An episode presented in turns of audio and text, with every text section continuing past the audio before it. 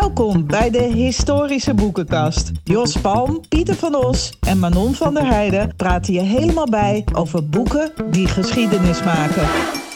Ja, u luistert naar de enige podcast over historische boeken in Nederland, waarin elke twee weken de nieuwste boeken worden besproken. Podcastgenoten Manon van der Heijden en Pieter van Os zijn hier. Hoofdredacteur Bas Kromhout vertelt straks over het nieuwste nummer van het Historisch Nieuwsblad. En bij ons aan tafel zitten historicus Hans Schoots en schrijver Adriaan van Dis. En Manon, wat gaan onze gasten van vandaag doen? Ja, nou, we beginnen met Adriaan van Dis. Die schreef De Kolonie Mapt Terug over de witte arrogantie en voortschrijdend inzicht, ook bij hemzelf. Hij knikt ja, dus die kant gaat het ongetwijfeld op. Ja, ga door. Historicus Hans Schoots komt vertellen over zijn boek Grootse Gedachten. De lessen van een eeuw extremen in democratisch Nederland. Over bommenleggers, raszuiveraars en linkse idealisten. Allemaal gedreven door verlangen naar verhevenheid.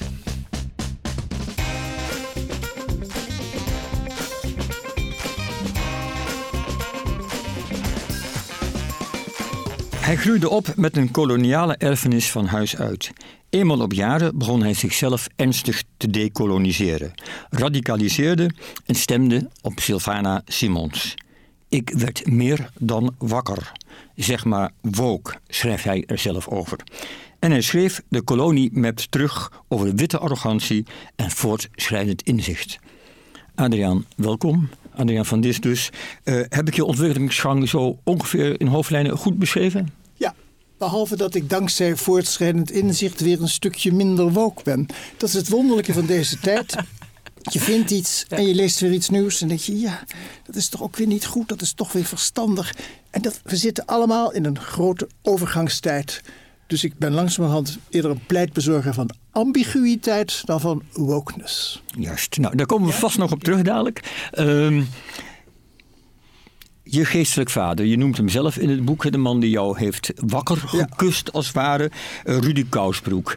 Wat heeft hij wakker gekust in dit verband? Ja, als je zoals ik opgroeit in een repatriantenhuis, waar tijdens de gemeenschappelijke maaltijden de dingen wel eens worden aangezet, waarin voortdurend ook de Jap als een ongelooflijk klein mannetje met kromme benen en een te klein petje en te grote schoenen belachelijk wordt gemaakt, terwijl ze toch in staat waren geweest mijn moeder op te sluiten 3,5 jaar... mijn moeders eerste echtgenoot te onthoofden en mijn vader Kiedewiet uit de oorlog te laten komen, wist ik ook dat ze soms de dingen groter maakten. En toen las ik in Algemene Handel, of nee, NRC was het al het begin. Rudy Kousbroek, die stond in de krant. En die zei, ja, jullie hebben heel veel meegemaakt, maar dat wil nog niet zeggen, en jullie hebben geleden, dat jullie gelijk hebben. En er kwamen plotseling getallen die toch aanmerkelijk kleiner waren dan de reizende getallen aan tafel. Over doden en opgesloten. Ja, en daar confronteerde ik de familie mee. En op een gegeven moment had ik ook voortdurend knipsels bij me, omdat mijn moeder ook nog de akelige gezondheid had bijna 100 te worden. En als we dan gemeenschappelijk in een kring zo'n tompoes afschraapten en de getallen weer groeiden, dan kwam ik met de getallen van Kousbroek. Zei ik, nee, het waren er 13.000 kwamen om, althans, dat zei Kousbroek. En uiteindelijk waren het 16.800 volgens het Instituut voor Oorlogsholocaust en Genocide Studies, het NIOD. Nou, zo probeerde ik dus als het ware te demythologiseren. En dat kun je ook een vorm noemen van dekoloniseren. Ik maakte het verhaal meer waar, minder groot, maar niet minder tragisch. Ja, en dat met behulp van de informatie van Rudy Kousbroek, schrijver van het Oost-Indisch kampsyndroom. Of is het Indisch kampsyndroom? Ja, Oost-Indisch kampsyndroom. Laten we even naar dat gezin van jou. Je hebt er natuurlijk al veel over geschreven in allerlei boeken. Maar stel ze toch nog even heel kort en krachtig aan ons voor. Je verwijst er net al naar. Ja, een soort... Ja, vertel eens. Laat ik beginnen met mijn moeder. Een boerendochter uit West-Brabant. Opgegroeid in een bijbelzwarte omgeving. Denk even aan ingenieur Van Dis, een van de grondleggers van de Staatsgereformeerde Partij, die trouwens getrouwd was met een zwarte lerares Frans. Dat weet bijna niemand, maar dat even terzijde. Mijn moeder ontmoette een jongeman die op de Koninklijke Militaire Academie voor officier werd opgeleid. En dat was een zeer donkere man met een Molukse achtergrond. De familie kwam uit Bandaneira. Met hem vertrok ze naar de kolonie. Ze kreeg 3 dochters. De Japanners kwamen de Indonesiërs verlossen van het juk van het kolonialisme en sloten de Europeanen op. Waaronder mijn moeder. Mijn moeders echtgenoot had trouw gezworen aan koningin en vaderland, ging in het verzet en werd onthoofd. Mijn moeder wist dat nog niet, zat in onzekerheid in een evacuatiekamp in Palembang. Daar kwam een kleine praatjesmaker, een Indo, Victor Justin Mulder. En hij zei, ik heb onder jouw man gediend, ik zal je helpen zoeken. En het resultaat van die zoekactie zit nu hier. Nou, ja. Dat was allemaal niet. Dan heeft hij goed geholpen, ja, toch? Ja. Maar het probleem was dat deze man ook getrouwd was. Met mevrouw Scholt, en daar had hij 2 kinderen bij. Maar die had zich laten scheiden voor de Mohammedaanse wet, zoals dat heette. Want het onafhankelijk verklaarde Indonesië had de sharia voor huistuin- en keukengebruik aangenomen. En dat gold dus wel, dat scheiden voor de Mohammedaanse wet in Indonesië, maar niet in domineesland Nederland. Dus ik ben ook nog eens een keer een onwettig kind. Allemaal lastige beginpunten. En zo belanden wij in een repatriantenhuis met allerlei andere mensen die hun status hadden verloren, hun paradijs moesten verlaten, opnieuw moesten beginnen, vaak met niks. En die dan ook nog eens betutteld werden door de Nederlandse regering, ja, die een Brabantia geldgleuf kregen. Huishoudgeld, ziektegeld, kwartjes dit, kwartje dat. Alsof die mensen niet wisten hoe ze met geld moesten omgaan. Ze hadden verantwoordelijkheden gekend, ze hadden in de verste buitengewesten gewoond, maar ze moesten ook een beetje hun mond houden in Nederland, omdat Nederland niet geïnteresseerd was met mensen die een oorlog hadden verloren en uit de kolonie kwamen. Ja, Adriaan, jouw vader was dus ook een knilmilitair. Ja, maar helaas sergeant, erg laag. Ja, nou ja, goed. Vertel eens, je gebruikt in het mooie kleine boek van je een aantal termen die heel veelzeggend zijn over hoe de familie aankijkt tegen Nederland. Ja. En één is die Hollanders. Ja. Waar stond dat voor? Die Hollanders waren niet alleen de mensen die een rekening hadden gestuurd aan mijn vader voor een kwijtgemaakt uniform. En dat was de bloody limit. Die Hollanders waren niet alleen de mensen die mijn moeders eerste man niet erkenden als verzetsheld, want hij was zo donker en een Molukker. En hij zou wel een vriendje van Sukarno zijn, want dat waren zijn andere studiegenoten immers ook, maar niet de jongens op de KMA, maar de onafhankelijke jongens die in Rotterdam economie gingen studeren, die lid werden in Leiden van de studentenvereniging, Indonesische studentenvereniging, die het nationalistisch ideaal had van een onafhankelijk Indonesië. Mijn moeder heeft jarenlang gestreden voor de rehabilitatie van haar eerste echtgenoot. Die Hollanders echter scheerden alles over een kam. En dan hebben we het ook nog over die Hollanders die niet het soldij betaalden van de soldaten die in de oorlog krijgsgevangen gemaakt werden. Terwijl de Nederlandse soldaten dat wel kregen. Dus nog altijd geen erkenning, backpay. En dan heb je dus een vader die achter een Remington zit en zit te tikken. En request op request en altijd 0 op request. En dan trok hij zo'n papiertje eruit. Met al die O's en E's en A's, dat waren gaatjes op het papier als je het tegenaan hield. Ja, dan zag je een soort sterrenhemel. Althans, zo leek het mij. Want het was een papier met hier en daar licht wat er doorheen kwam. Maar dat was Holland. Die Hollanders, die erkenden het niet. Ja, en dus die Hollanders gaven je niet het recht. Je vader niet het recht waar hij recht op had. En bovendien kom ik in je boek tegen dat ze ook vies, ongemanierd en lomp waren. Ja, dat kun je aan alle tropische Nederlanders vragen. De Surinaamse verpleegsters of later Filipijnse verpleegsters die naar de Nederlandse ziekenhuizen kwamen. De dekens opsloegen waar die mannen lagen te stinken. En die moesten met een beitel het ketelsteen van hun pikken hakken. Ja. En mijn moeder zei gewoon van buiten blink, van onder stink. Juist. Tropenmensen zijn schoon. Wij gingen elke dag in het bad. Maar daar kwam dus ook weer het maatschappelijk werk langs. Klagen dat wij te veel warm water gebruikten. Ja, die waren bij de tijd. Die begrepen toen al dat we voorzichtig moesten zijn met water. Maar ja, zo kun je. Het was toch wel wederom voortschrijdend inzicht. Ja. Ik schaam mij en ik bied thans mijn excuses aan dat wij te veel in het bad gingen. Maar Adriaan, je hebt ook een andere term die ook heel belangrijk lijkt te zijn. Het woord aanpas. Aanpas. Nou ja, daar heeft Charlie Robinson het al over. Dat was een soort voorman van de Indische Nederlander. Hij zei, luister eens, jullie hebben een achtergrond van Anak Batavia, kinderen uit de kolonie. Met blote voeten kunnen we lopen. We kunnen blote voeten kinderen. We kunnen met onze vingers eten. Nou zijn we in een land van te veel kleren, vork en mes. Omarm het een, maar vergeet het ander niet. Vergeet je wortels niet. Allebei.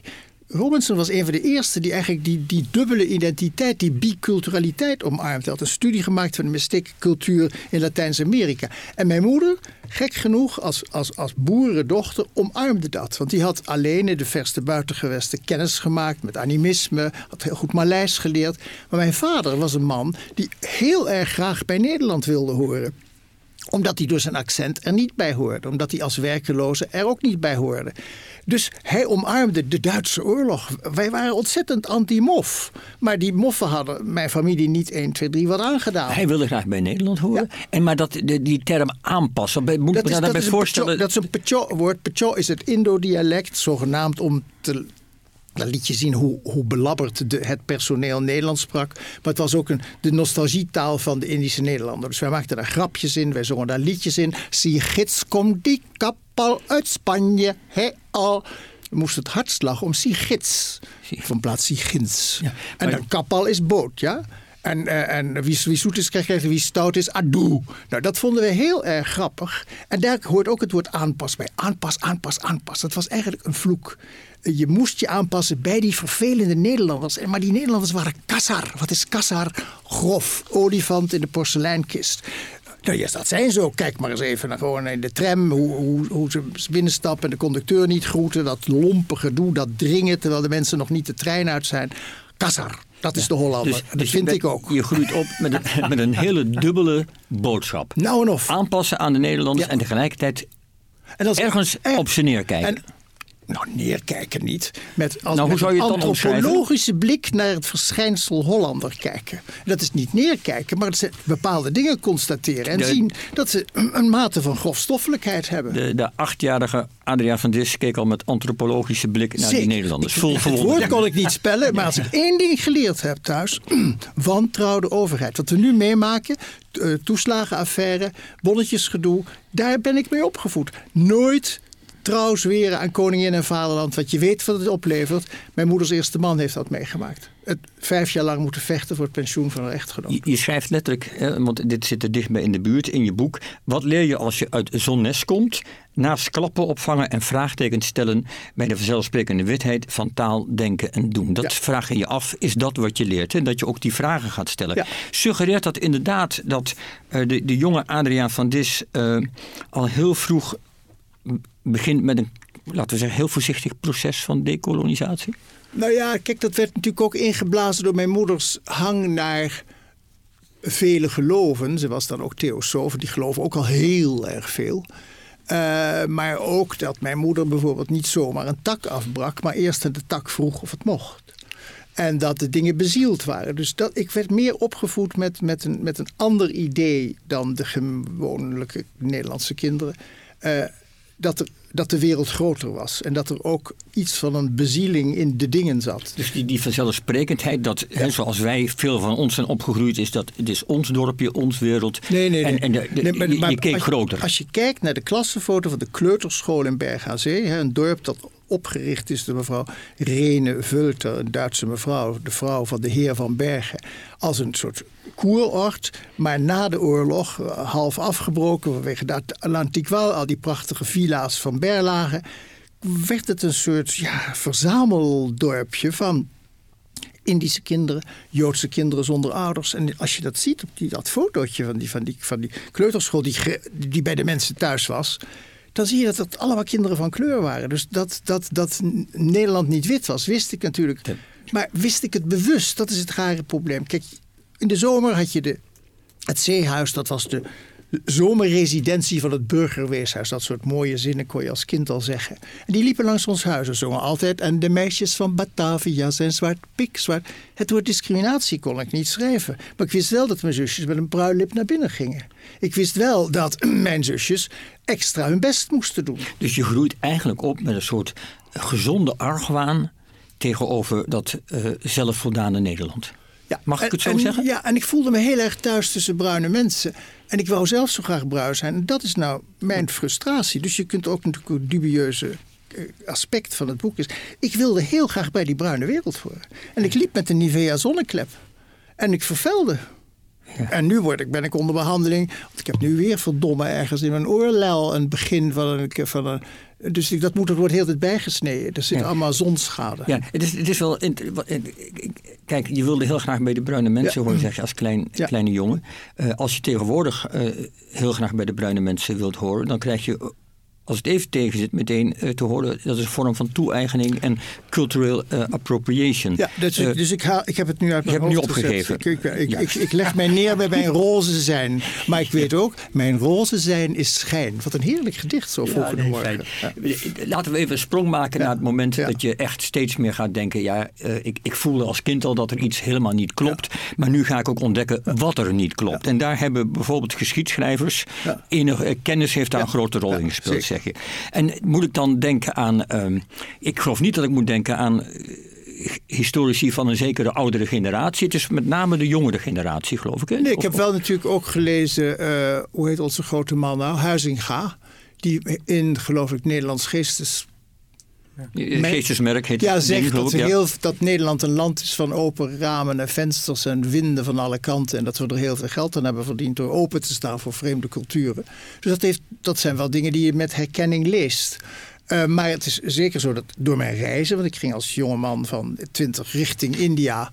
En toen ontdekte ik en zag ik ook dat de wereld inderdaad aanmerkelijk minder wit was dan die leek in Nederland.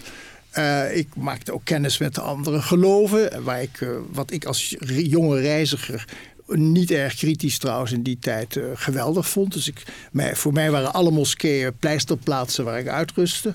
Ik reisde van Basra naar Bagdad 6 weken lang van dorpje naar dorpje naar dorpje met een autobus.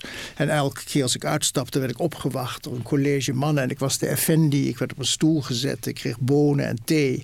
Geweldig. Maar hebben we het nu over student Adriaan? Ja, ik wou niet lukken als student. Ja, dus je ging op reis en ging jij op iets... Ik wou naar India. Een erg lang tussenjaar. Ja, my own gap year. Ja. Yes. Ja, toen heette het niet zo. Want ik had alles opgezegd en ik wou gewoon nooit meer terugkomen. Maar ook omdat ik opgevoed was met mensen die allemaal grote reizen hadden gemaakt. En toch nog even terug naar die historische kennis die op een gegeven moment een rol gaat spelen. Ja, we zijn heel benieuwd naar die overgang. Oh, de historische kennis. Ja, dat begon... ik wil 1 naam noemen bijvoorbeeld. Ja. En dat is iemand die aan deze podcast ook vaak meewerkt. Anne-Lot Hoek. Ja. Haar boek over... wat is het? Strijd om Bali. Ja, voortreffelijk boek. Je schrijft zelfs dat zij jou met andere ogen gaat een beetje te ver, maar wel echt om bepaalde over het geweld essentiële dingen heeft geleerd. Dat het een heel vernuftige studie is. Kijk, even die brug iets beter slaan. Ik begon werkend aan die Kousbroeklezing heel veel te lezen. En we hebben Revolutie gehad van Rijbroek. En ik las al die boeken, want ik heb een speciale leesstoel. En uiteindelijk kwam ik ook terecht bij Anne-Lot Hoek. En dat boek, dat vond ik een openbaring. Ook omdat ik allerlei dingen las die ik totaal niet wist. He, dat we met de schadevergoeding die we geëist hebben van Indonesië meer geld hebben.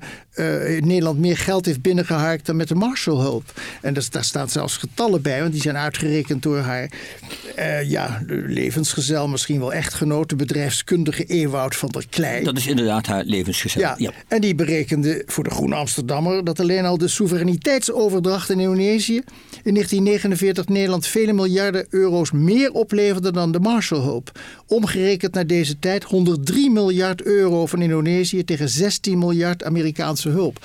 Wow. Ik, ook niet, nee. Ik las het bij jou. Ik vind het nogal...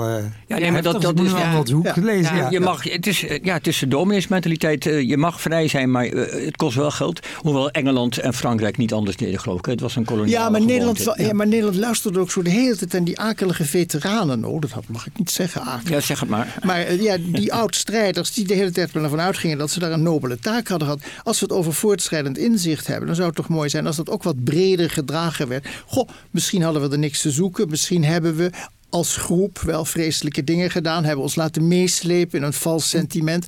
Dat soort dingen gebeuren. In dat verband zeg jij, het is een geluk bij een ongeluk dat mijn moeders eerste man tijdig was onthoofd. Ja, dat vind ik een van mijn beste zinnen.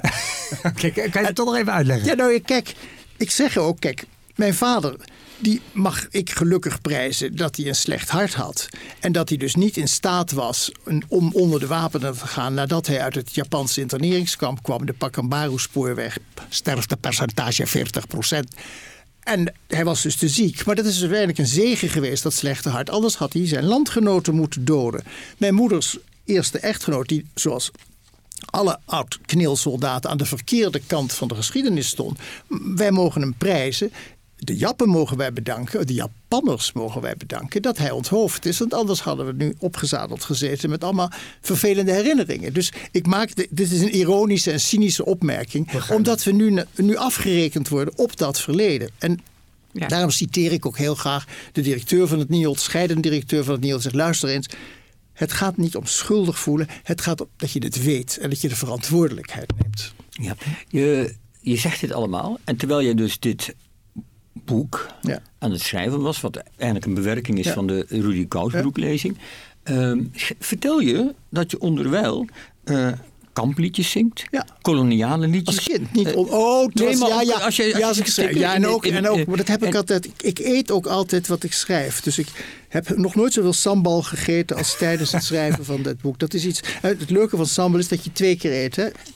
Eerst van voor en dan van achter. Dus je wordt er ook 's morgens nog aan herinnerd dat je de avond voor zo'n dis hebt gegeten. Nu over die liedjes schijnt het ook nog even, om in navolging van wat Jos zegt, in Indonesië te hebben gedaan. Dat heeft een behoorlijke dat was een absolute faux pas waar ik spijt van heb. Maar dat is ook het niet maar wat goed. Heb je precies, wat heb je gedaan? Nou ja, er was een bijeenkomst met Nederlandse schrijvers. Het was niet in het Erasmushuis. Maar je hebt het ergens op de universiteit.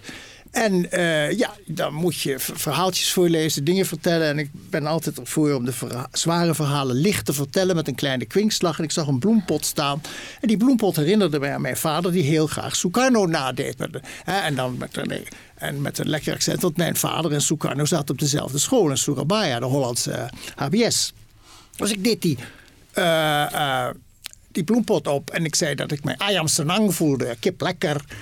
En ik maakte allerlei grapjes. En toen, dat viel helemaal niet goed, want ik het besef dat Sukarno inderdaad de vader des vaderlands is. En geëerd wordt en hele belangrijke veranderingen. En ook die de grondwet gegeven heeft, medegegeven heeft aan Indonesië. Dus een student die riep opgewonden in het Bahasa Indonesië, wat ik toen niet genoeg verstond, dat ik dood moest. Ja, en dan zit er ook een journalist van de Volkskrant.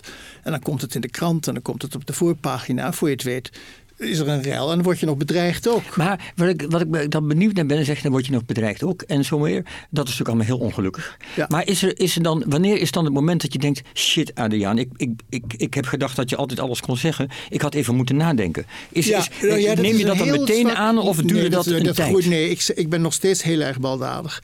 Helaas. Ja, maar in dit verband bedoel ik. Je zegt iets wat heel gevoelig ligt. Dat had ik niet moeten doen, maar ik heb het wel gedaan. En kijk, de tijd van grapjes maken is voorbij. Misschien komt die weer terug. We leven nu even in een tijd van voorzichtigheid. Ook in een tijd van terechte politieke correctheid. We hebben een aantal woorden geschrapt. En dat is goed. Maar we moeten ook weer terug naar wederzijdse spot. Naar een frisse kijk op onze geschiedenis. En ook met zelfspot. En ik zie trouwens dat ook alweer ontstaan. Dus we leven nu even in de grote... Maar niet overal. Hè? Manon? Ik ken dat bijvoorbeeld van de universiteit, hè, waar dat dekolonisatiedebat enorm centraal staat. Ja. En waar we continu discussies hebben tussen studenten, maar ook eigenlijk steeds meer ook met docenten. Hoe ga je hiermee om? Ja. En waar eigenlijk 2 extreme partijen tegenover elkaar staan. En iedereen kan het ook lezen in de krant, waar het ongelooflijk ingewikkeld is.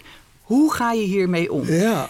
Waar is de grens van vrijheid van meningsuiting, demonstratierecht en waar wordt het belediging over en weer? En die humor, inderdaad, die is dan ver te zoeken.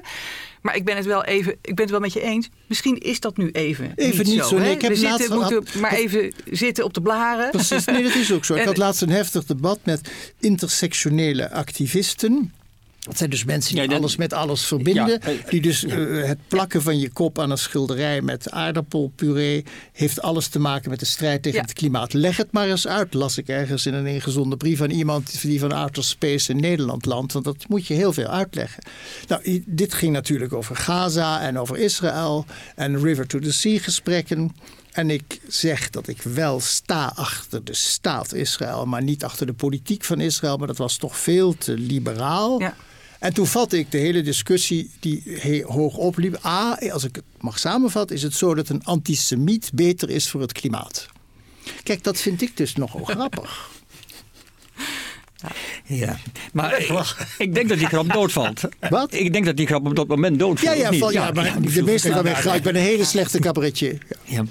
Maar ik denk, van wat ik hier heel erg lees, ook in je boek, van eigenlijk vraag je jezelf, is inderdaad een soort wakker worden. En tegelijkertijd is er ook een soort zoektocht van, hoe ga ik hier dan precies mee om? Hè? Wat is onze houding? Want laten we eerlijk zijn, we zitten hier allemaal als witte mensen, ook aan deze tafel. Ja. Wij zijn weer dit proces aan het beschrijven en bespreken. En weinig natuurlijk met anderen die daar ook aan de levende lijve ervaringen. Ja, het is ook heel goed dat we dat leren om dat inclusiever te maken. Dat we luisteren naar de andere stem die er altijd al was. Dus het is heel erg belangrijk dat we allemaal betere oren krijgen. Ja, ik luister. Dat een van de winsten het radicale woke zijn is dat je oog krijgt voor dat de grote deel van de wereld anders naar de werkelijkheid kijkt dan wij. Want ook bijvoorbeeld in het hele Israël-Gaza-debat, de rest van de wereld begrijpt niet dat Nederland Israël blijft steunen op de manier waarop ze het doet. En we disqualificeren onszelf daarmee. Ja. Dus we moeten leren luisteren. Niet dat je dat meteen hoeft toe te geven, maar leren luisteren. Ja, en we hebben natuurlijk heel lang niet geluisterd. Het is, je hebt 100%. Ik las net een fantastisch stuk van Pankaj Mishra in de London Review of Books over de band Israël-Duitsland. En de wapenleveranties die Adenauer Israël toezei, wetende dat Duitsland veel goed te maken had. Maar hij probeerde ook zijn rechterhand, meneer Globke, die een rassenideoloog was en die eigenlijk bij de Nuremberger processen als in de beklaagde bank had moeten zitten, buiten te houden. Door extra kortingen te geven enzovoort. Hier zie je dus een Indiase historicus die de boeken bespreekt, maar ook op een andere manier naar onze historische documenten kijkt. En dat vind ik interessant. Ja, zeker. Ja, ik zeg niet dat dat meteen goed is, maar we moeten er inderdaad aan wennen. Ik had het net over de antropologische blik. Dat iemand met de blik naar buiten soms dingen scherper ziet. Ja, en toch is dat wat Edward Said deed dat al met Orientalisme, heel lang geleden. Ja. En toch heeft het bij ons heel lang geduurd voordat er enig besef was van, maar dat is dus inderdaad waar we open moeten gaan worden. En en niet alleen. Neem bijvoorbeeld Philomena Esset. Alledaags racisme. Wanneer kwam dat boek uit? Ja, dus eind jaren 80. Ja. Het werd vrij kritisch besproken. Ja. Dat druk ik me netjes uit. Ik zit in een leesgroepje en we hebben dat gelezen. De eerste 150, 200 bladzijden theorievorming, daar ben ik niet zo goed in. Maar daarna komen die getuigenissen, wel 400 bladzijden. Dat heeft een enorme indruk op mij gemaakt. Want dan merk je dat we in een racistisch land leven. Ik ken iemand die komt uit Kaapverdië, die is bleek uitgevallen. Haar zusje is zeer donker en die zei tegen mij, als ik met mijn zusje ga winkelen en ik ben er even kwijt in de bijkorf, dan kijk ik altijd naar waar de bewaking staat, want daarnaast staat mijn zusje. Dat zijn hele akelige opmerkingen, ook als grapje gebracht. En ik geloof dat dat besef van dat racisme, dat belangrijk is dat we ons daar kennis van nemen. Ja. En als mensen zeggen heel progressief, ik ben kleurenblind. Je bent niet kleurenblind als je zwart bent. Ja, en je bent ook niet kleurenblind als je wit bent natuurlijk. Nee. Even nog terug naar dat moment dat je woke wordt. Ja. En ik vind het ook aardig. Nou goed, dat doen we dadelijk. Je schrijft een zin. Wat ik een van de lekkerste zinnen uit je boek vond is, dat je schrijft dat toen je zag dat nog zoveel landgenoten een zwarte Piet nodig hadden om te ontdekken dat ze wit zijn, dat je toen wel even had gehad. Ja, dat vond ik ook mooi. Kun je dat nog even uitleggen? Wat er met Adriaan toen gebeurde? Kijk, in het buitenland vindt men die Black Piet of onze zwarte Piet een 19e-eeuwse uitvinding. Grote onzin. Maar omdat veel Nederlanders het gevoel hebben dat het allemaal wel erg snel verandert, dat hun dorpen in hun ogen verkleuren omdat ze wel één iemand van kleur hebben gezien, dat nu ook Zwarte Piet wordt opgenomen, gaan ze plots in die Zwarte Piet omarmen als een deel van hun identiteit. Ja, maar dat is het laatste wat ik loslaat. En dan zeg ik, dat is toch wel opmerkelijk dat je een Zwarte Piet nodig hebt om te ontdekken dat je wit bent of dat je een Fries bent. Want dit begon natuurlijk met de blokkeervriezen. Prachtig woord overigens. Ja, dus wat doe je dan? Ja, ik stort dan. Ja, in die zin ben ik een kind van mijn moeder. Mijn moeder was ook op haar manier zeer betrokken. Ze gaf haar kinderen weliswaar nooit een knuffel, maar ze gireerde graag. En dus ik gireer dan naar kick-out Zwarte Piet, dat via een omweg gaat. Maar dat raad ik ook iedereen aan. Want die mensen steun ik van harte. Adriaan, dat is een teken van radicalisme, hè? Toch wel. Voor veel Nederlanders zullen dit als een radicale daad opvatten. Ja, we komen straks nog over het radicalisme in Nederland te spreken met Hans Schoots. Ja. Hans heeft er vast ook behartenswaardige dingen over te zeggen. Waar ik nog even benieuwd naar ben, je zegt, ik ben alweer een beetje aan het ontwoken. Ik ben aan het bedenken dat we vooral ambigu, dus meerstemmig, veelstemmig, et cetera, moeten zijn. Dat proces waar jij bent, hoe ver is Nederland eigenlijk? Want iedereen moet denk ik eerst door dat woke heen voordat je die volgende stadium kunt bereiken. Bij mij is dat ontstaan dat ik veel op scholen kom. En daar zijn jonge mensen zeer betrokken, ook wat betreft het klimaat. Maar dan kom je ook jonge dames tegen van 16. En die moeten van de Engelse leraar To Kill a Mockingbird lezen. En op bladzij 16, ik zeg maar wat, ik dacht om en nabij daar, komt het N-woord voor. Ze schuiven dat boek terzijde. Die leraar Engels is het niet gelukt om die jonge mensen uit te leggen dat veel verzet en betrokkenheid misschien staat op de schouders van mensen die dat woord gebruikten. Die niet per se racistisch waren. Integendeel, die zelfs wegbereiders waren. En waar ik tegen ben is tegen het idee dat alles een safe space is. Nee, het leven is geen safe space. De universiteit helemaal niet. In de universiteit leer je je te harnassen tegen ongemak. Maak kennis met akelige teksten. Laat je niet inklinken door de bubbel van Cambridge Analytica. Zorg dat je ook kennis neemt van de tegenstand. Omarm het ongemak. Ja, dat heb ik ergens gezegd. Toen zag ik het laatst in een reclame staan. Adriaan, waar staat Nederland als je... Had je veel kunnen verdienen, dacht jij? Ja, wat? Ja. Adriaan, je zag het in een reclametekst. Ja, nee, iemand heeft het omarmen van. Dus dat is heel vervelend van taal. Voor je het weet wordt je taal... sleets. En omdat het lekker klinkt en bekt. En dan omarmend ongemak. Je bent bang dat het een cliché wordt. Ja. Dus het wordt op den duur worden alle goede teksten een tegelwijsheid. Ja. Ik bedoel, Goethe staat ook op tegels, dus ik zou me nergens voor schamen. Meer liefst, zei hij, toen hij doodging. Maar dat betekende gewoon doe het gordijnen op. Je eindigt je boek. Je eindigt je boek met het wordt tijd voor onze aanpas. Ja. Wil je dat even kort uitleggen, tot slot? Nou... Statistisch. Kijk, ik las dan wel vanmorgen weer in de krant dat vermoedelijk met de Europese verkiezingen er een veel rechtser of extreem rechtser blok komt. Maar als je naar de getallen kijkt en je weet dat in het jaar 2050 de helft van de Europeanen migratieachtergrond heeft, dat in een stad als Den Haag 58% van de inwoners een migratieachtergrond heeft, dat Europa... verkleurd. En nou is over kleur kun je hele ingewikkelde gesprekken voeren, want er zijn ook weer mensen van kleur die uiteindelijk eenmaal omarmd in de witte wereld zich weer distancieren van de kleur. Maar ik geloof dat met de kantelende wereldorde die we nu meemaken, waarin India, China en Afrika een veel grotere rol gaan spelen. Een rol die ze al eerder speelden, maar die ze als het ware weer opnieuw toebedeeld krijgen of zichzelf toebedelen. Je ziet dat allerlei West-Afrikaanse landen zich losmaken van de Franse kolonisator. Dat de realiteit is waarin we leven. Dat we gaan rekening houden met die andere stemmen, met die andere krachten. En we hebben vertegenwoordigers uit die landen wonen bij ons. Die zullen uiteindelijk ook het gevoel hebben, onze voorvaderen kijken anders naar de geschiedenis, naar het land waarin ik woon. Adriaan, jij bent een witte man die als kind graag bruin wilde worden, zeg je. Wat raad je nou witte mede-landgenoten aan? Heel concreet om te doen. Want ik bedoel niet van allerlei dingen lezen of weet ik veel wat, maar gewoon leren luisteren. Is dat het belangrijk? Als je links bent, neem je een digitaal abonnement op de Telegraaf.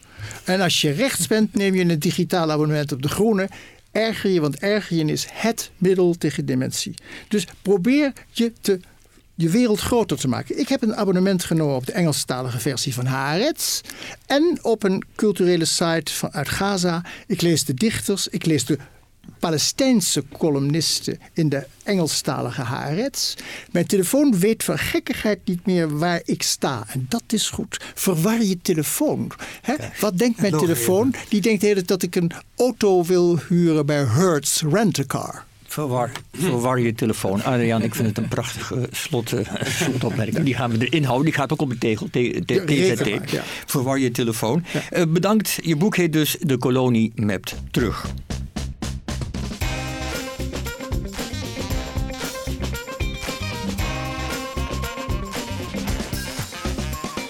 Hoe invloedrijk zijn radicale en extreme ideeën in Nederland? We maken momenteel de absurditeit mee dat bij formatieonderhandelingen moet worden aangedrongen op het behoud van grondrechten. En nog niet zo heel lang geleden dreigde een extreemrechtse Kamerlid met tribunalen. Maar verder valt het wel mee met extreme opvattingen in ons land. Zo leert de geschiedenis.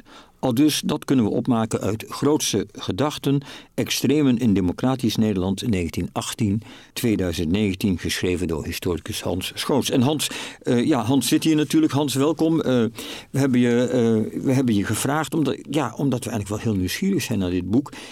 Was er een specifieke aanleiding wat jou betreft? Zorgen bijvoorbeeld? Eerder een algemene langdurige aanleiding. Voor mij persoonlijk, zeg maar, omdat ik eigenlijk al sinds... Van mij uit gezien, zeg maar, sinds mensenheugenis in dit onderwerp geïnteresseerd ben. En zelf eerst in de radicalistische periode van de jaren 70 in grote lijnen. En daarna eigenlijk steeds op dat onderwerp verder doordenkend. Ja, zeg maar. je bent zelf een beetje deel geweest van het onderwerp. En daar moeten we niet al te lang bij stilstaan. Maar je bent er ook een jaar of 10, net als ik, deel van het probleem.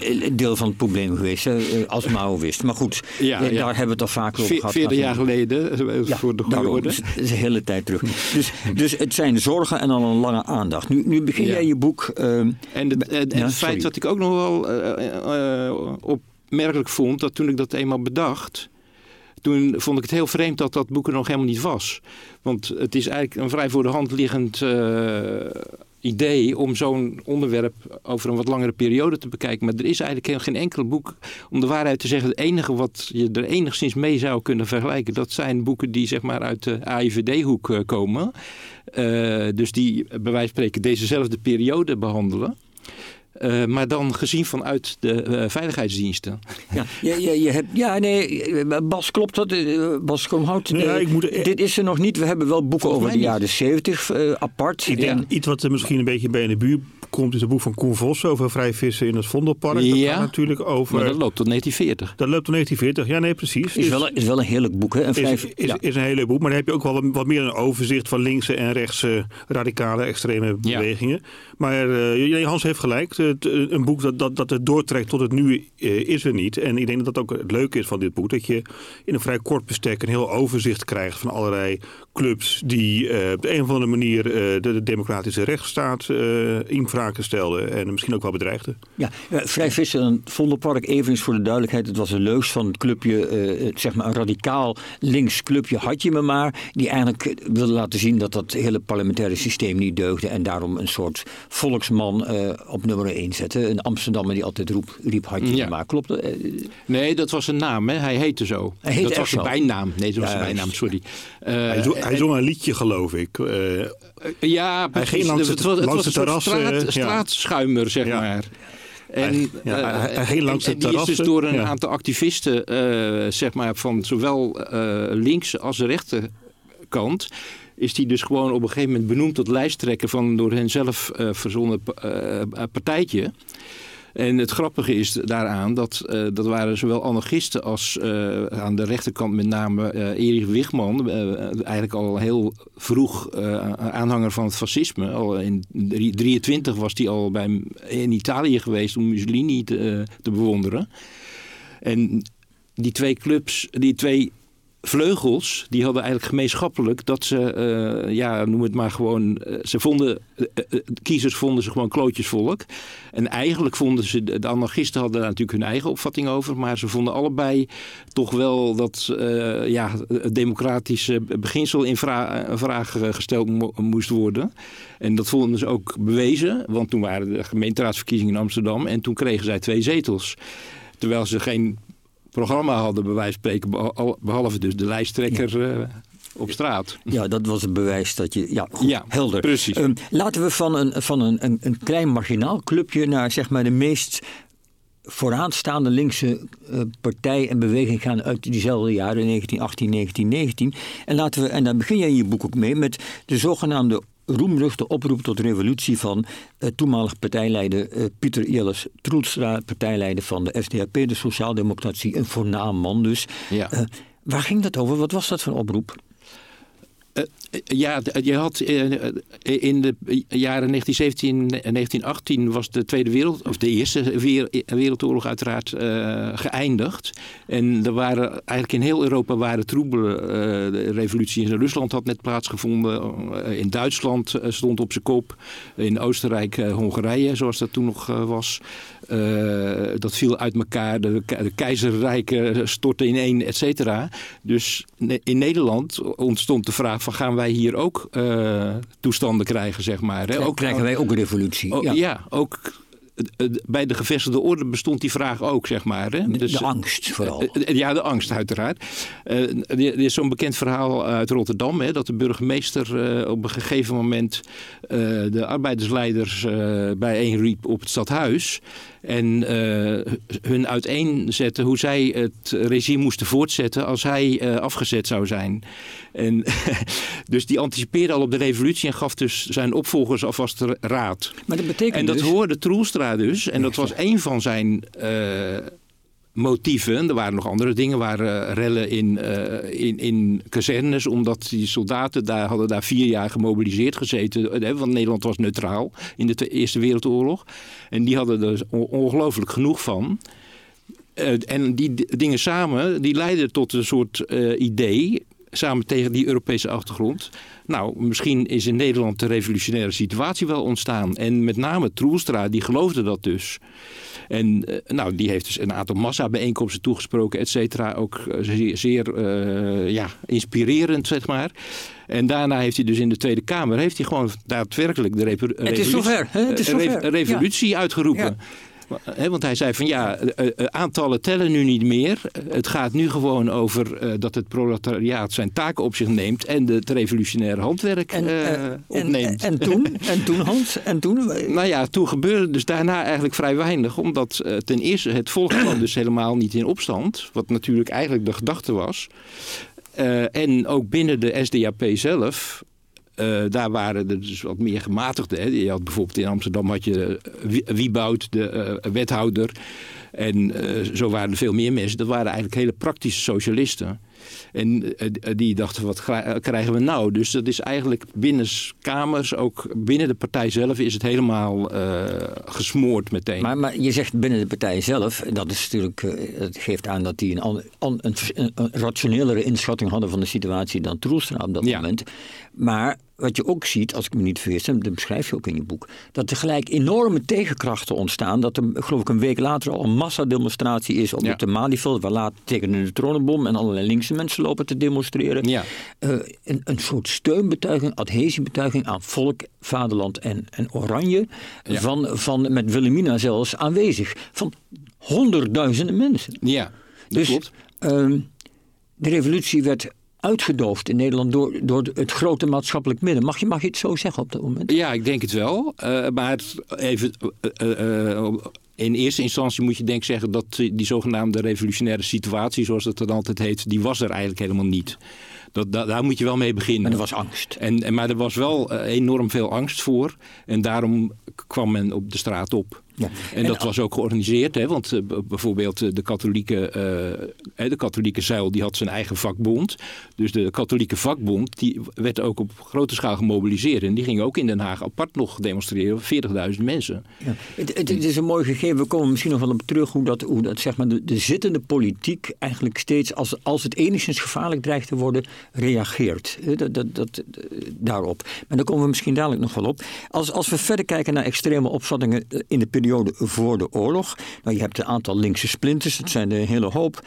Maar laten we in ieder geval één uithalen uit die linkse splinters. En dat is de CPN. En daar schrijf je iets heel opmerkelijks over in je boek. Je schrijft dat de Centrale Inlichtingendienst, de voorloper van de AIVD, ik geloof in 1928... Ja. In een rapport schrijft dat ze eigenlijk licht teleurgesteld is in het gebrek aan revolutionaire agitatie bij de CPN. Ja, vertel. Ja, de CPN, dat waren de communisten. Dat zijn de meest communistische partij, geïnspireerd door Rusland, zeg maar. Hè? En die Het probleem met die CPN in die periode, met name in de jaren 20, was dat het was hele grote verdeeldheid. Er waren ook constant fracties die uittraden en anderen voerden zich er weer bij en zo. Je hebt ook een tijd 2 CPN'en gehad. CPH's eigenlijk, werd in de wandeling altijd gezegd toen. Communistische Partij van Holland, hè, dan. Dat was dus eigenlijk ook de voornaamste bezigheid van het hele communistische... Ze waren met elkaar aan het rotzooien, net als later in een LPF. Ja, en het was ook echt zo dat zeg maar de basis dus... want de CPN, de CPH was toen ook verbonden met name met het NAS. Dat was een vakbond, radicale vakbond. En al die vakbondsmensen die klaagden steen en been... omdat de CPN eigenlijk nooit wat deed. Ze waren altijd maar aan het discussiëren... en het Centraal Comité had dan weer ruzie enzovoort enzovoort. Maar je zag ze eigenlijk verder nooit aan de basis... om het maar in hedendaagse termen te zeggen. En dat was dus eigenlijk wat ze signaleerden bij de veiligheidsdienst. Want nou ja, die werd allemaal in de gaten gehouden. En er gebeurt daar gewoon niks. Dat was eigenlijk de conclusie. Is het en dan heb je aan een andere spectrum, aan de andere kant van het spectrum heb je het fascisme. Kleine fascistische clubjes, daar gaan we het even maar niet over hebben, want dat voert veel te ver. En natuurlijk de nationaal-socialisten, de NSB van Mussert. Ja. En die hebben toch wel enig succes, mag je zeggen. Vertel eens, want ze halen een goede verkiezingsuitslag. Ja, nou ja, ze hebben eigenlijk maar 1 echte goede verkiezingsuitslag gehad, hoor. Dat was in 1935 bij de Provinciale Statenverkiezingen. Toen hadden ze zeg maar 8% van de stemmen. Dus voor onze huidige verhoudingen eigenlijk valt het ook nog mee, zeg maar. Toen was dat een schok. Een schok, ja. Te meer, omdat dat politieke landschap, dat lag ontzettend vast. Want je had gewoon de zuilen en dat varieerde al een heel klein beetje. En voor de rest gebeurde er niks. Dus de Nederlandse samenleving was politiek gezien eigenlijk ontzettend stabiel. En de NSB kwam daar dan bij. En dat was dan naar verhouding inderdaad best een grote partij. Maar tegelijkertijd is het ook zo dat die zuilen,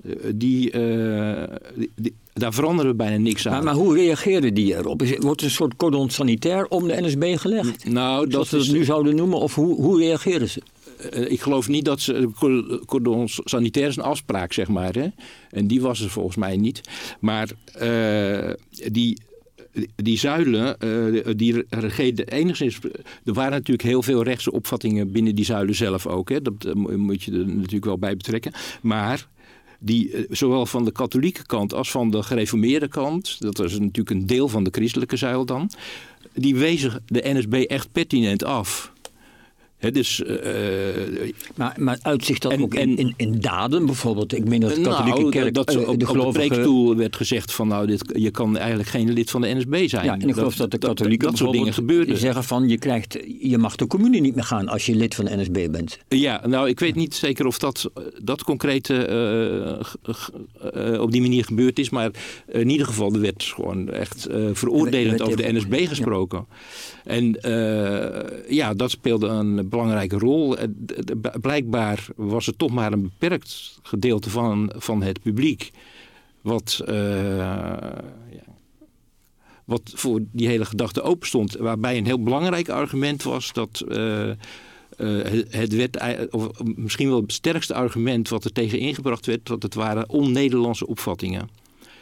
Dus met Mussolini, dat Italië, maar dat weten we wel. Italië, maar Hans, wat betekent dan on-Nederlands? Betekent dat dan in strijd met de democratie en de rechtsstaat?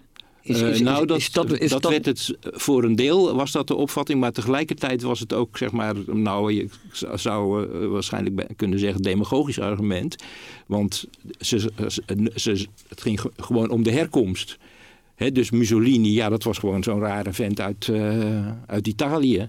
Zeg maar, dat was wel een beetje de teneur. Maar goed, ze wijzen het af en ze komen in actie. Ook het welgemeend eigenbelang natuurlijk, maar de democratie blijft behouden. Dat is is de democratie van die tijd misschien nog niet naar onze huidige maatstaven, laten we zeggen, een voorbeeldige democratie. Maar ze handhaaft... En ze blijft. Ja. En het is ook nog wel een ander punt wat ik nog wil zeggen. Want ik denk dat de basis echt wel was dat het publiek maar zeer beperkt erin geïnteresseerd was. Maar daarnaast, de overheid heeft eigenlijk behoorlijk veel actie ondernomen. In de zin van, want er is een hele rij van wetten uitgevaardigd. Hè? Dus het ambtenarenverbod, uniformverbod en zo nog diverse andere. En die hebben toch wel behoorlijk aangeslagen hoor. Met name de NSB, die mocht niet meer met zijn vechtorganisatie de WA op straat. Enzovoort. En wordt opgetreden.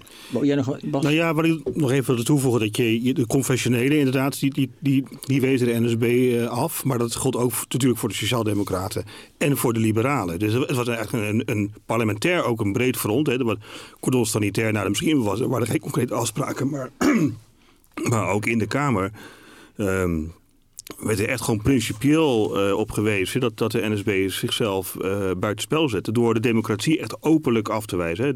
Hè. Daar wond Mussert ook geen doekjes om dat je gewoon de democratie wilde afschaffen. Nee, zeker niet. Juist. Dus ik weet niet of ja, precies. Maar ik zeg toch nog heel eventjes, Mussert wordt vaak als een soort gematigde factor genoemd. Hè. En binnen de NSB zelf was hij dat tot op zekere hoogte wel, want die waren nog veel radicaler dan hij.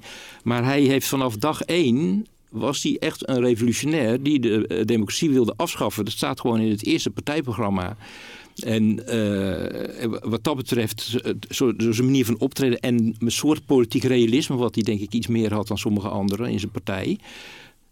Maar niettemin, hij was echt iemand die het systeem wilde omverwerpen. Dat staat gewoon in het programma wat hij zelf geschreven heeft. Juist, democratie is terreur, is ook een uitspraak. Ja, bijvoorbeeld. Goed, laten we naar de periode na de oorlog gaan. We kunnen er nog. Ik heb de neiging om nog even bij de CPN stil te staan, maar ik geloof dat we dat toch maar niet moeten doen. Maar ik kan het niet laten om nog even in herinnering te brengen dat, en dat beschrijf je heel mooi, dat die partij ook echt letterlijk schrijft van, als de bevrijders uit de Sovjet-Unie komen, dan zullen wij aan de goede kant staan.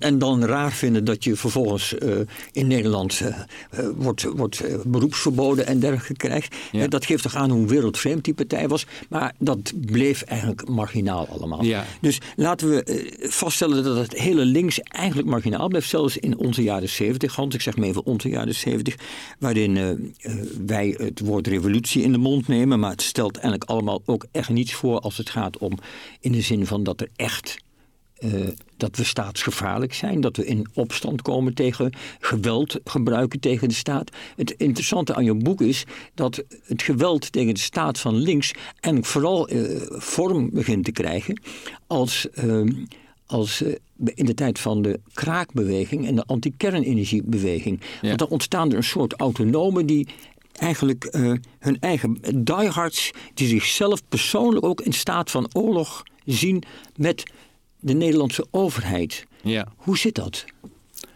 Ja, nou ja, de kraakbeweging, die bewegingen liepen parallel. Hè? Eigenlijk moet je nog een stapje terug doen naar de jaren 60... met Provo, wat ondanks dat daar ook wel geweld natuurlijk bij plaatsvond, maar dat was zeg maar qua kern was dat een tamelijk vreedzame beweging die het allemaal heel goed voor had en zo, maar die echt een heel systematische weerstand had en opvatting had over het systeem, zoals het heette. En hij is daar zelfs op, ja, met de kabouterpartij heel ludiek tegen inging. Maar dat neemt niet weg dat de afkeer van het systeem, die was wel heel erg sterk. Ja. Mag je daarop is naar mijn mening daarop voortbordurend, en naarmate de tegenstellingen dan ook allemaal wat grimmiger werden, et cetera, is die eigenlijk in feite precies diezelfde opvatting, die heeft een ander karakter gekregen. En toen is het geweld daar ook een dominerende factor in geworden. Je hebt eerst de vrolijke, ludieke afwijzing in de vorm van proven en kabouter, en in de kraakbeweging en in de anti-kernenergiebeweging krijg je eigenlijk een keiharde afkeer. Ja. En nu ben ik. Je vertelt dan verder over de hoofdfiguren die daar een rol spelen. Die ook langzaam maar zeker in bewegingen als Onkruid en Rara, hè, dat zijn nog kleinere bewegingen die ook echt aanslagen gaan plegen. Ja. Bij de macro in Duiven, elders. En natuurlijk vooral, misschien moeten we dat toch even in herinnering brengen, de aanslag op het huis van Costo, maar ook de Molotov cocktails bij Kerdigem, waar de centrum-democraten aan het vergaderen zijn. Ja. Klein extremistisch, fascistisch rechts. Dat gaat nogal ver voor Nederlandse begrippen, toch? Wat men nou doet. Ja, zeker gaat het ver. Dat heeft ermee te maken dat die bewegingen... er waren heel sterk onderling verbonden. Hè? Dus met name de radicale, extreme vleugels van die bewegingen... dat waren vaak dezelfde mensen die in al die bewegingen actief waren. Zowel in de anti-kernenergiebeweging als in de kraakbeweging... als in de vredesbeweging. Want daar had je dan onkruid die zeg maar... alles wat met militair te maken had, met geweld bestreed... maar zichzelf deel vond van de vredesbeweging. Dus dat liep allemaal door elkaar heen. En dat is ook op een gegeven moment een zichzelf versterkend proces geweest. Dus zeg maar een soort innerlijke radicalisering, denk ik. Die mensen die gingen zichzelf steeds meer isoleren eigenlijk. Want ook binnen die bewegingen, ook in de vredesbeweging... was maar natuurlijk een zeer select gezelschap die iets op had met onkruid. Als puntje bij paaltje kwam. Maar die groepen die gingen zichzelf steeds meer... isoleren en dus in hun eigen gelijk vastdraaien. Ja, de leiders plaatsen zichzelf eigenlijk buiten en boven de wet. Ja, ja. Zeker. En mag je zeggen dat er... waren overigens niet per se de leiders in formele zin. Hè? Nee, dat waren mensen die gewoon de leiding... namen. Naar zich toe trokken. Ook als de meerderheid er heel anders over dacht. En dat is misschien ook een interessant fenomeen. Dat naarmate dus die linkse bewegingen... van fragmentariseren en zeg maar meer individueel worden... dat mensen zichzelf tot de leider benoemen... dat het ook gewelddadiger wordt. Is het nou zo, mag je... Ik ben benieuwd hoe je daarover denkt. Ik noemde net Kertigem, de Molotov-cocktails bij een Centrum-Democraten-vergadering... waar ook één iemand invalide raakt. Een gruwelijke gewelddaad. Mag je zeggen dat er een lijntje, bijna een rechtstreeks lijntje loopt... van Kertigem naar Volkert van de Graaf en de aanslag op Pim Fortuyn? Ja, dat is denk ik al een hele moeilijke vraag. Ja, maar denk er eens over na. Want uiteindelijk is zo'n aanslag is natuurlijk toch een individuele daad. Het denken, wat ook die Volkert van de Graaf beschouwt zichzelf... en heeft ook al jaren geoefend in allerlei acties tegen dierenmishandeling... is ook zo'n autonoom. In die zin ik bepaal uitloop wat van. Deze rechtsorde is niet mijn rechtsorde en ik bepaal hoe en wat. Ja. Nou, in die zin wel. En inderdaad, wat je zegt, die beweging... die ook weer voor het Dierenbevrijdingsfront... en die ook weer eigenlijk de randwaren van een beweging... waar eigenlijk heel veel mensen begrip voor hebben. Hè, van ja, maar dat gaat helemaal niet goed met de dierenindustrie, et cetera. Die daar dan de extreme rand van worden. Hè. Volgens Van der Graaf had al 5 jaar voor zijn aanslag op Fortuyn al een pistool thuis. Om maar eens wat te noemen. En...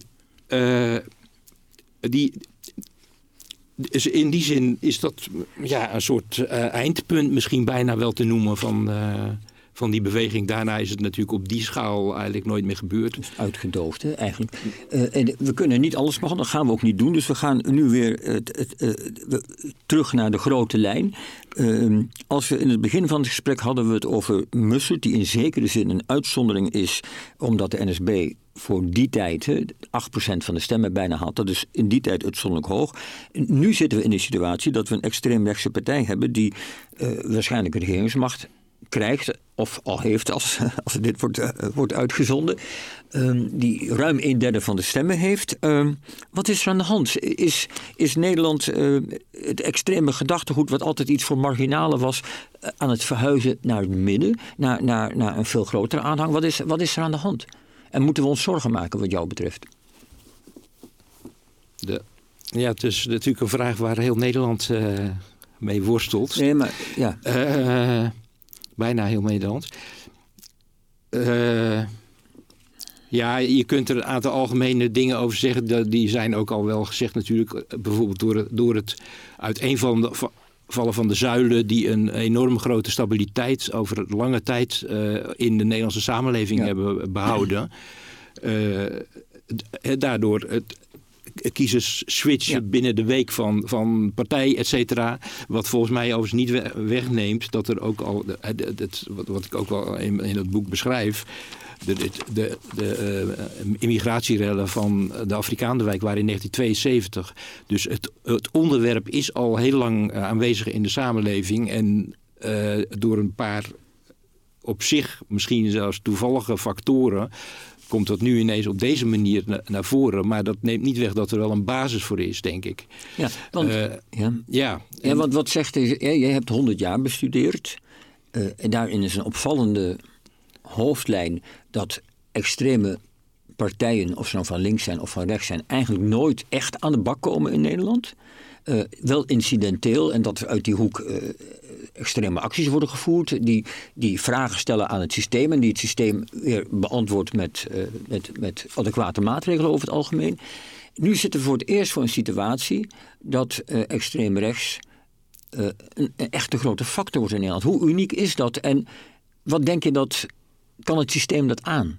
Kan, laten we zeggen, het politieke en maatschappelijke systeem dat we hebben, kan het dat ook weer, deze grotere extreemrechtse vlam ook weer uitdoven zoals ze ooit kleiner heeft uitgedoofd? Ja. Nou, ik heb eigenlijk voor mezelf een parallel bedacht met de kraakbeweging. Want die heeft natuurlijk toch een decennium min of meer echt enorm veel onrust veroorzaakt. Hè. Ook al was het een beperkte beweging, maar heel veel geweld, et cetera, et cetera. Nou, hoe is de overheid daarmee omgegaan? Ik noem in vrij gunstige zin Wim Polak. De burgemeester van Amsterdam destijds. De burgemeester van Amsterdam, natuurlijk de boeman van de kraakbeweging was. En wat heeft hij gedaan? Hij heeft eigenlijk, naar mijn mening, hij heeft 3 verschillende dingen gedaan. En ik denk dat dat eigenlijk bijna altijd als een soort formule in elke situatie geldt. Aan de ene kant het echte extremisme, dat moet bestreden worden. Er moet gewoon rigoureus een grens aangesteld worden. Hè? Dus vandaar ook dat er op een gegeven moment moeten gewoon, zeg maar, op straat opgetreden worden. Tegelijkertijd zal je de verbindingen open moeten houden met de bredere beweging die zich daaromheen beweegt. Dus die bestaat uit, in dat geval bestond uit allerlei krakers die gewoon een huis eigenlijk nodig hadden. En als derde moet je toch kijken, en nou dat is dus in Amsterdam en overigens in andere steden ook, is ook gebeurd. Er is gewoon echt serieus naar het beleid gekeken. Wat zijn nou in feite de klachten? Dus Polak, die heeft zelfs in het openbaar op een gegeven moment gezegd van we zitten wel met een probleem, want er is een discrepantie tussen het rechtsgevoel en de wet. Nou, dat is eigenlijk bijna een wetsovertreding voor de burgemeester.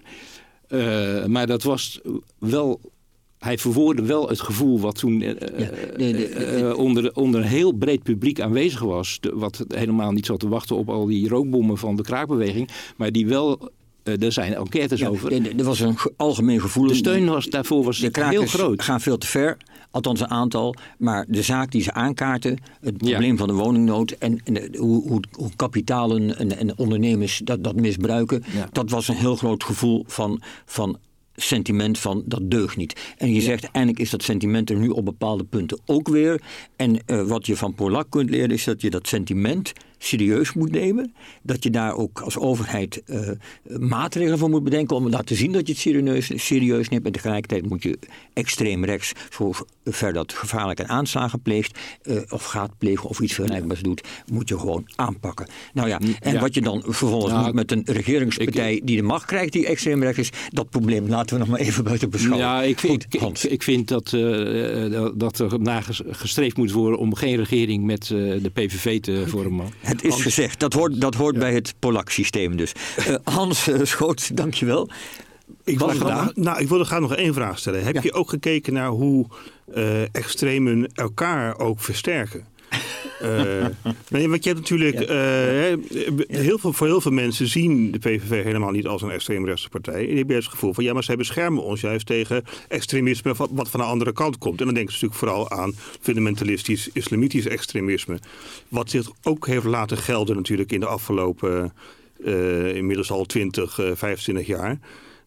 En dat is eigenlijk weer ook in die 100-jarige geschiedenis weer een nieuw fenomeen, zou je kunnen zeggen, in Nederland. Want dat kenden we nog niet. Ja. Maar heb je het gevoel dat de extremen elkaar versterken? Nou, ja, zeker in de algemene zin. Want als je je kunt eigenlijk beginnen in 1979, dan wordt Iran, daar komen de Ayatollahs aan de macht. In Afghanistan komt na enige strijd komt de Taliban aan de macht. Er komen gigantische conflicten tussen Saoedi-Arabië en Iran. Er is een grote oorlog tussen Iran en Irak. In Algerije is er burgeroorlog rond de islam, waar tussen 120.000 en 150.000 doden bijgevallen zijn. Allemaal eigenlijk in een periode van nog geen 2 decennia. Dus er is in de islamitische wereld zelf is een enorme grote verandering opgetreden. Dat heeft ook in Europa natuurlijk invloed gehad. Want mensen gingen zich afvragen van ja, wat betekent dit nou eigenlijk? En als er dan vervolgens ook nog aanslagen plaatsvinden, et cetera. Ja, dan zit de schrik er heel erg in.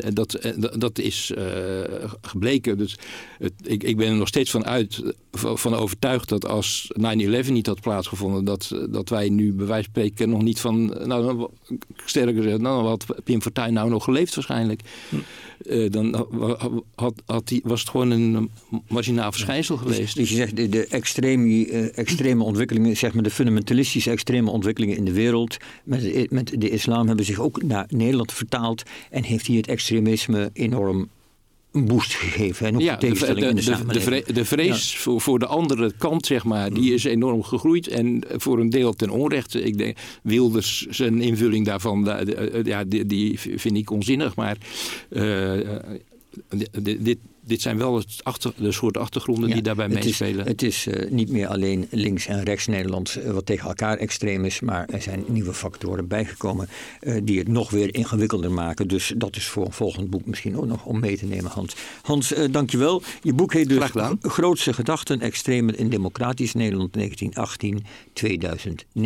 Wat staat er deze maand in Historisch Nieuwsblad? Bas, hoofdredacteur van het onvolprezen Historisch Nieuwsblad. Zeg het maar, wat moeten we openslaan in het nieuwe nummer?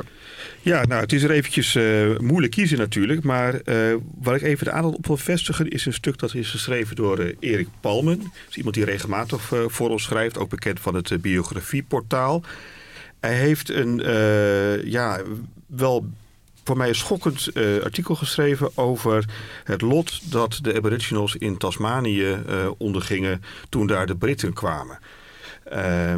Dat waren eerst, zoals we waarschijnlijk wel weten, veroordeelden die naar Australië werden gestuurd. Hè. Tasmanië is een eiland onder Australië. Om daar een straf uit te zitten en dat gebied te koloniseren.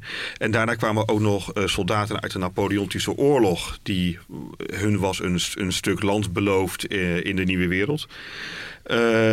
Dat werd dus in bezit genomen en gekoloniseerd door witte mensen. En de oorspronkelijke bevolking is daar op een gruwelijke wijze het slachtoffer van geworden.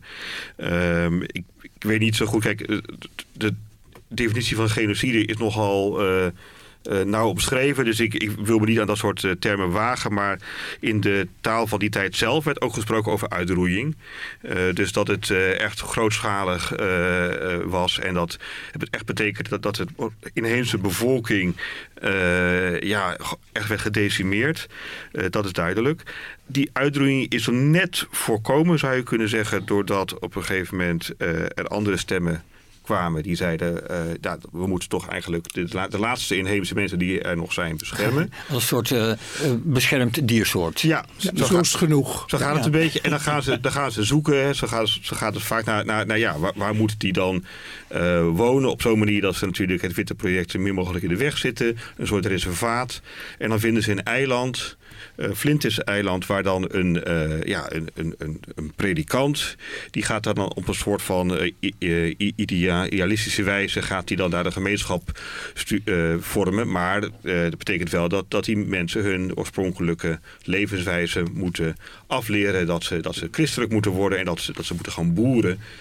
Wat ze daarvoor niet op die wijze hebben gedaan. En dan krijg je ook de interesse van antropologen. Het is ook interessant. Antropologen die willen dan toch iets conserveren en onderzoeken. En die, dat is eigenlijk het meest tragische.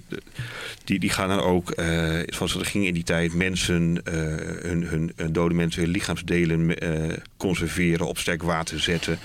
En er is één vrouw, die is centraal dat we hadden, die heette Truganini. Die tolkte voor de Britten. Want eigenlijk was die een intermediair tussen de Britten en de aboriginals.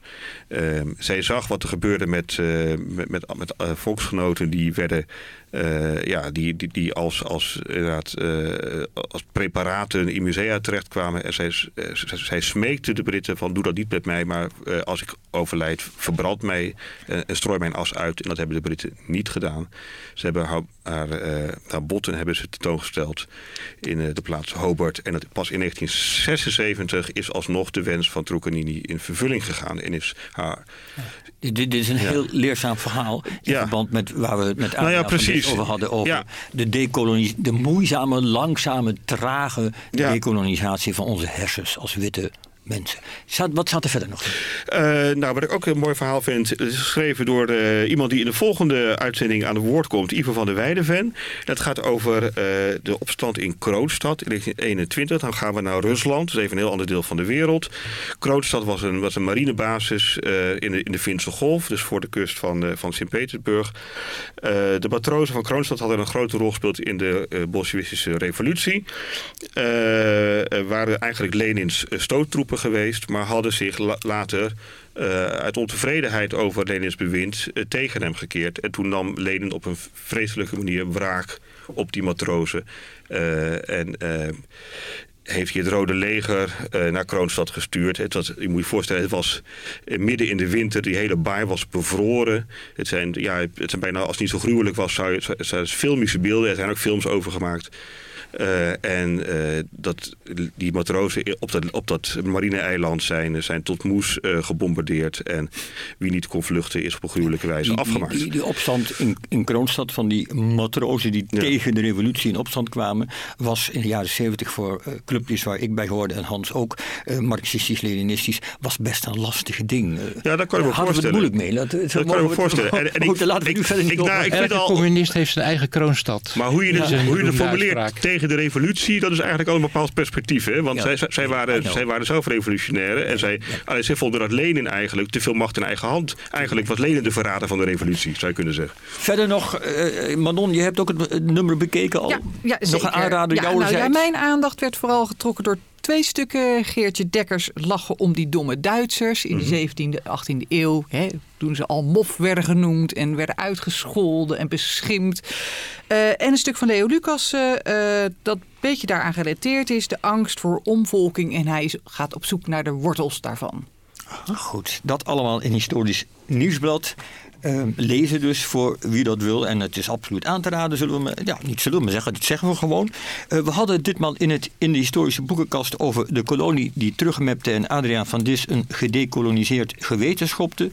We hoorden dat extremisme en radicalisme bij de democratie hoort. En we hoorden over de laatste Tasmaniërs die bewaard moesten blijven als een soort beschermd diersoort. Dat hoort u allemaal dus in deze aflevering. 17 februari gaat er weer een nieuwe aflevering van de Historische Boekenkast in de lucht met onder meer Ivo van der Weijden. We hoorden het net al over zijn mooie nieuwe boek over Europa. Wat Europa allemaal voor rotzooi achter zich aansleept in de wereld. Wat ze voor een deel zelf heeft veroorzaakt. We gaan praten over een prachtige klein boek van stukken van Jozef Rood over oorlog. En we hebben het over de 17e eeuw in Nederland in Amsterdam. Dat dus op 17 februari of vanaf 17 februari. Voor nu dank aan onze gasten Adriaan van Dis en Hans Schoots. Aan onze podcasters Manon van der Heijden en Pieter van Os. Aan Bas Kromhout, hoofdredacteur van het Historisch Nieuwsblad. En dank aan het bankje dat ditmaal was bezet door Ivo van der Weijden, die we de volgende keer gaan terughoren. En vanzelfsprekend ook dank aan Astrid de Jong, de nachtzuster op vrijdagnacht op Radio 1 voor het lezen van de teksten. En aan Ivy van der Veer voor het verzorgen van de techniek. Je luisterde naar de Historische Boekenkast. Een podcast van Historisch Nieuwsblad. Wil je meer weten over historische boeken en verhalen uit de geschiedenis? Schrijf je dan in voor de nieuwsbrief via historischnieuwsblad.nl/nieuwsbrief. En heb je vragen, opmerkingen of tips? Mail dan naar redactie@historischnieuwsblad.nl. Deze podcast wordt mede mogelijk gemaakt door Boomuitgevers Amsterdam, Uitgeverij Lano, Uniboek Het Spectrum en Libris Boekhandels.